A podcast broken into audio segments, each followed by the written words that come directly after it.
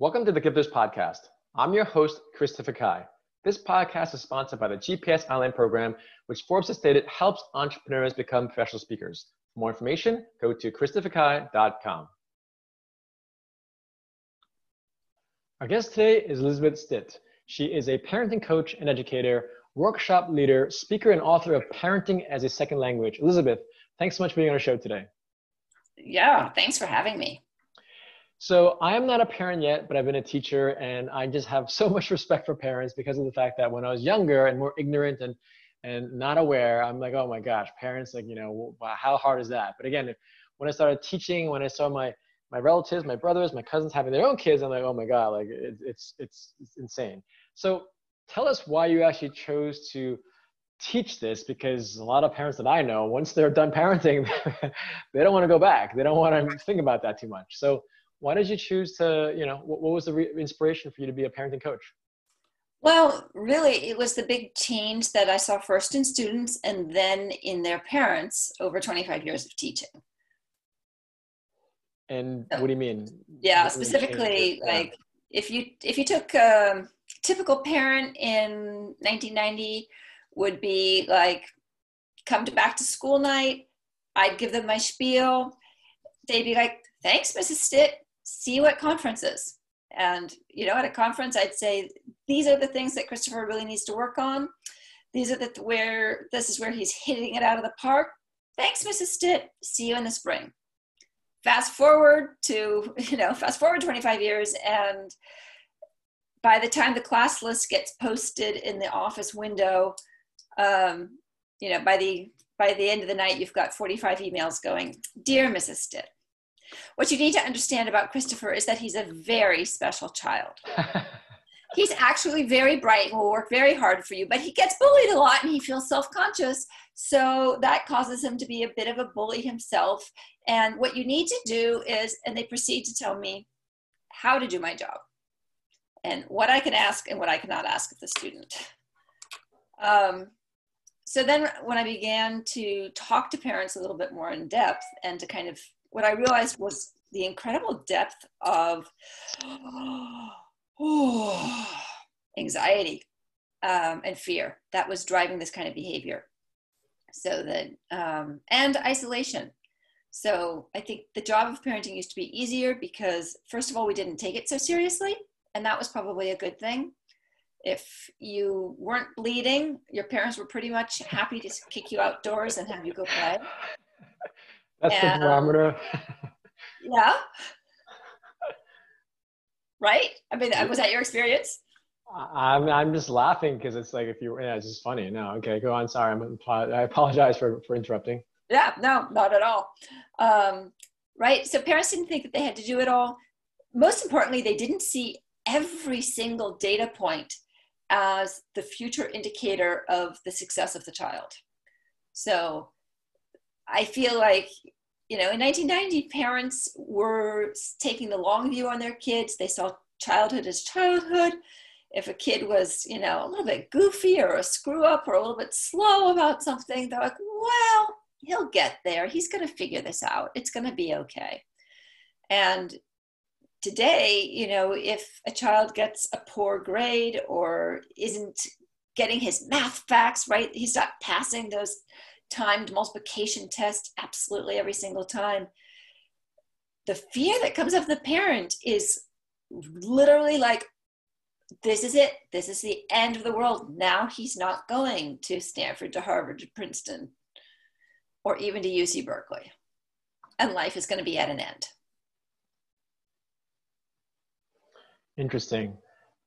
As yeah. a as a teacher, again, since I actually taught in high school for three years, and I, I just I never realized how much patience you need. And so you did it for so many years. I mean, how did you, because, you know, this podcast is about stories and about inspiring people. We have mostly entrepreneurs and executives and authors and whatnot. And one of the biggest things, like, you know, things don't happen overnight, nor in even one or two years. So like you've been teaching for 25 plus years and you're coaching now for a number of years.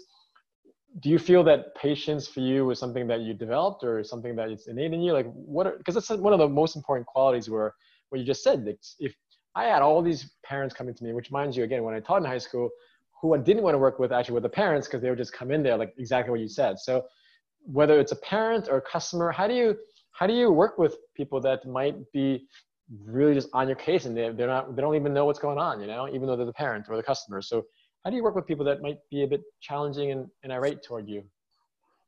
Well, so one thing that's interesting is that when I switched from teaching to coaching, um, because because I had had infinite patience with my students, um, absolutely, and then I would listen to adults speaking, and sometimes they were being short-sighted or selfish or even mean yeah. about their kids, and my initial reaction was sort of like you know the dragon roaring up, going wait a minute you what do you mean you're treating your children child that way? Or like it's your job. Just do it.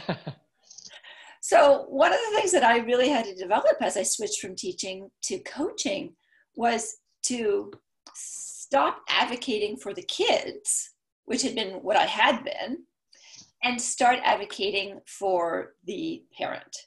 And part of the way I had to do that was to actually advocate for the little child inside the parent because that enabled me to be empathetic, right? If we're going to believe that a child always does the best he can given the skills that he has, we need to extend that same grace to everybody. And that means that parents are always doing the best that they can at the moment given the skills that they have. And that's really one of the points. The point is is that parenting is a skill. It's not something we inherently know how to do. So if a parent is being short-sighted or or you know impatient or mean or like i can't believe you did to that kid i'm going to extend the same grace and understanding and patience to him or her that i would to his or her child. And that's just a sign like okay we have some skills to gain here. We have some stuff to work on. And that's really that's really what gives me patience with adults is is keeping firmly in mind that everybody loves their child. They want to do the best they can by their child. And if they're not doing the best they just need support. They need more skills. And that's a great perspective to, to have. What's one thing we can do each day elisabeth to, to be better parents or better mentors better teachers for not just our kids, but for, for anyone that we meet? Well, I do yoga. and I mean, I, I seriously think, I mean, and I know more so than during sheltering in place. Um, that is what reminds me. That is what keeps me sane. And that is what goes like, oh, right, this is my purpose. This is what I'm trying to serve. And I mean, I'm telling parents all the time take a deep breath, take a breath, pause, increase the amount of time between reacting and acting. And yoga does that for me. So getting on the yoga mat every day gives me, puts me in the position where somebody else is reminding me, Elisabeth, breathe. Just be present. Just deal with what's right in front of us. Don't try to solve the whole world, just solve right now, this moment. That's great advice. Just being self aware, not being reactive. Thank you so much, Elisabeth, being on our show. How can our guests stay in touch with you?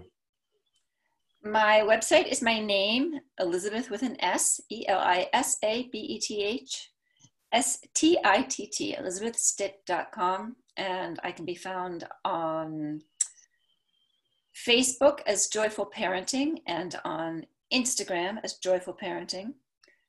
And on Pinterest and Twitter as I forget what. no worries, no worries. Thank you so much, Elisabeth. Have a great day. You're very welcome. Thanks, Christopher.